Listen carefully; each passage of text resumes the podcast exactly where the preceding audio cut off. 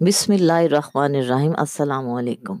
سنہرے حروف میں پریزنٹر طاہرہ کامران پروگرام کا آغاز کرتی ہوں۔ بات کا آغاز ہمیشہ کی طرح واصف علی واسف صاحب کی کتاب کرن کرن سورج کے گولڈن ورڈ سے کرتی ہوں۔ آئیے پروگرام شروع کرتے ہیں۔ اللہ کے راز اللہ ہی جانتا ہے۔ اللہ کی باتیں اللہ جانے یا اللہ کا حبیب۔ جانے، ہم مشیت الہی کو نہیں سمجھ سکتے، بلکہ ہم تو مشیت کو بھی نہیں سمجھ سکتے۔ موسیٰ علیہ السلام نہ سمجھ سکے کہ ان کا ساتھی کیا کر رہا ہے۔ کشتی کیوں توڑی گئی؟ بچہ کیوں قتل ہوا؟ دیوار یتیم کیوں مرمت کی گئی؟ ایک پیغمبر کو سمجھ نہ آ سکی۔ یعقوب علیہ السلام کو یہ پتہ نہ چل سکا کہ ان کا جدا ہونے والا بیٹا کس حال میں ہے۔ یہ اللہ کے کام ہے۔ اللہ نہ چاہے تو کون جان سکتا ہے۔ اللہ کو ماننا چاہیے۔ اللہ کو جاننا مشکل ہے، ہمارے ذمہ تسلیم ہے۔ تحقیق نہیں۔ تحقیق دنیا کی کرو اور تسلیم اللہ کی۔ کہیں ایسا نہ ہو کہ ہم دنیا کو تسلیم کر لیں اور اللہ کی تحقیق کرنا شروع کر دیں۔ جو انسان اپنی وفا کا ذکر کرتا ہے، وہ اصل میں دوسرے کی بے وفائی کا ذکر کر رہا ہوتا ہے۔ وفا تو ہوتی ہی بے وفا سے ہے۔ کچھ لوگ زندگی میں مردہ ہوتے ہیں، کچھ مرنے کے بعد بھی زندہ۔ ترقی کے لیے محنت محنت و مجاہدہ ضروری ہے، لیکن یہ نہ بھولنا چاہیے کہ مجاہدہ ایک گدے کو گھوڑا نہیں بنا سکتا۔ یہ اللہ کا بڑا احسان ہے کہ انسانوں کی دنیا میں غیر انسانی مخلوق، جن، فرشتہ وغیرہ انسانی شکل میں نہیں آ سکتے۔ محبت سے دیکھو تو گلاب میں رنگ ملے گا، خوشبو ملے گی، نفرت سے دیکھو تو تو خار نگاہوں میں کھٹکیں گے۔ دور سے آنے والی آواز بھی اندھیرے میں روشنی کا کام دیتی ہے۔ ولیوں کی صحبت میں رہو، سکون مل جائے گا۔ فرض اور شوق یکجا کر دو، سکون مل جائے گا۔ حوث زر اور لذت وجود چھوڑ دی جائے تو زندگی آسان ہو جاتی ہے۔ کسی کا سکون برباد نہ کرو، سکون مل جائے گا۔ دل سے قدورت نکال دو، سکون مل جائے گا۔ حقیقت کا متلاشی، حقیقت کی تلاش میں کسی نہ کسی ذریعے کو لے کر نکلتا ہے۔ مثلا اس نے کہیں سے پڑھ لیا کہ حقیقت ایسے ہے تو وہ اس خیال کے مطابق نکلا ہے۔ جب اس کو ویسی حقیقت ملے تو اس خیال کی روشنی میں اسے پہچانے گا۔ گویا پہچان کا معیار متلاشی کے اپنے پاس ہوتا ہے اور اس معیار کے مطابق اس نے اس حقیقت کو دیکھنا ہے۔ ہم اگر آنکھ کو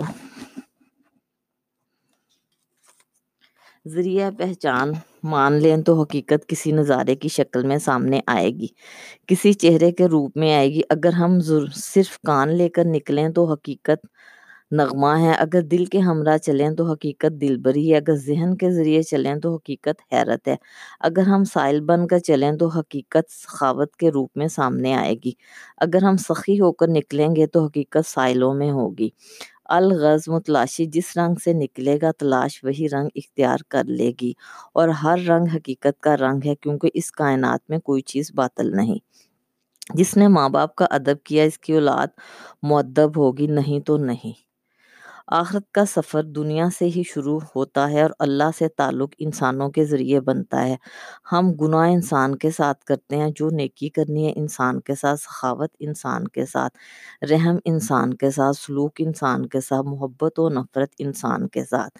احکام الہی انسانوں کے ساتھ عمل میں آئیں گے۔ نماز انسانوں کے ساتھ مل کر پڑھنی ہے، جہاد انسانوں کے ہمراہ، انسانوں کے خلاف امت۔ انسانوں کا اجتماع ہے، قوم انسانوں کی وحدت ہے۔ انسان کسی مقام پر تنہا نہیں، تنہائی میں انسانوں کی یادیں ہیں۔ محفل میں انسانوں کے چہرے، بازاروں میں انسانوں کی بھیڑ۔ ذکر و فکر کی مجالس انسانوں کے ساتھ، حتیٰ کہ جنازہ بھی انسانوں کے ہمراہ۔ نماز جنازہ بھی انسانوں کا گروہ۔ اگر کوئی انسان تنہا عبادت میں مصروف ہو جائے تو کچھ عرصے بعد اس کے گرد ہجوم اکٹھا ہو جائے گا، مسجد بن جائے گی، خانقاہ بن جائے گی، لنگر خانے کھل جائیں گے اور تنہائیوں میں رہنے والا میرے میرے مجلس بن کر رہ جائے گا۔ زندگی اظہار ذات ہے۔ اب غور طلب بات یہ ہے کہ ہمارا امال نامہ کیا ہے۔ ہمارے گرد و پیش کے انسانوں سے تعلقات کا نتیجہ۔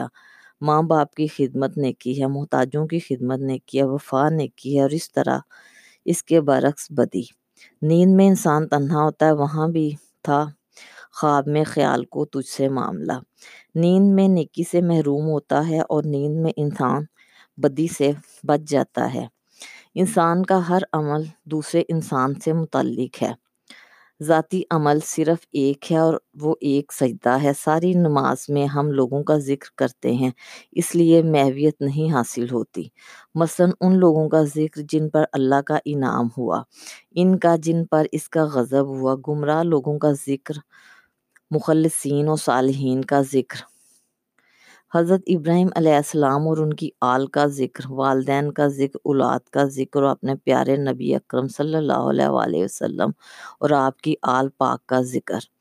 یہ سب اذکار ہیں، انسانوں کے مختلف روپ ہیں، ان کا ذکر اور اسی انداز سے ذکر عبادت ہے۔ بس میری عبادت انسانوں کے ذکر، انسانوں کے تقرب، انسانوں سے سلوک ان سے رہنمائی حاصل کرنے کے اسلوب، ان کی کوتاہیوں، غفلتوں، گمراہیوں سے بچنے کے آداب کا نام ہے۔ میری محویت اور تنہائی صرف سجدہ ہے، اس لیے ضروری ہے کہ سجدہ کبھی قضا نہ ہو اور انسانوں سے حسن سلوک جاری رہے تاکہ دل کو سکون مل جائے۔ اپنے سکون قلب کا کچھ اہتمام کر، اس خانہ خدا سے قدرت نکال دے۔ خوش نصیب انسان وہ ہے جو اپنے نصیب پر خوش رہے۔ انسان پریشان اس وقت ہوتا ہے جب اس کے دل میں کسی بڑے مقصد کے حصول کی خواہش ہو، لیکن اس کے مطابق صلاحیت نہ ہو۔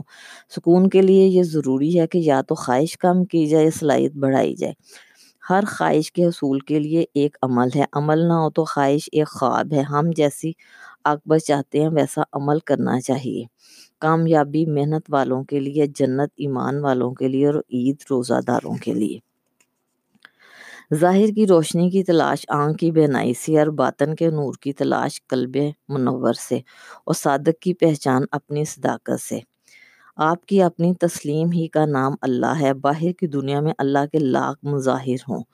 آپ سے آپ کے اللہ کا تعلق اتنا ہے جتنا کہ آپ کی تسلیم و رضا میں ہے۔ سب سے زیادہ بدقسمت انسان وہ ہے جو حد درجہ غریب اور خدا پر یقین نہ رکھتا ہو۔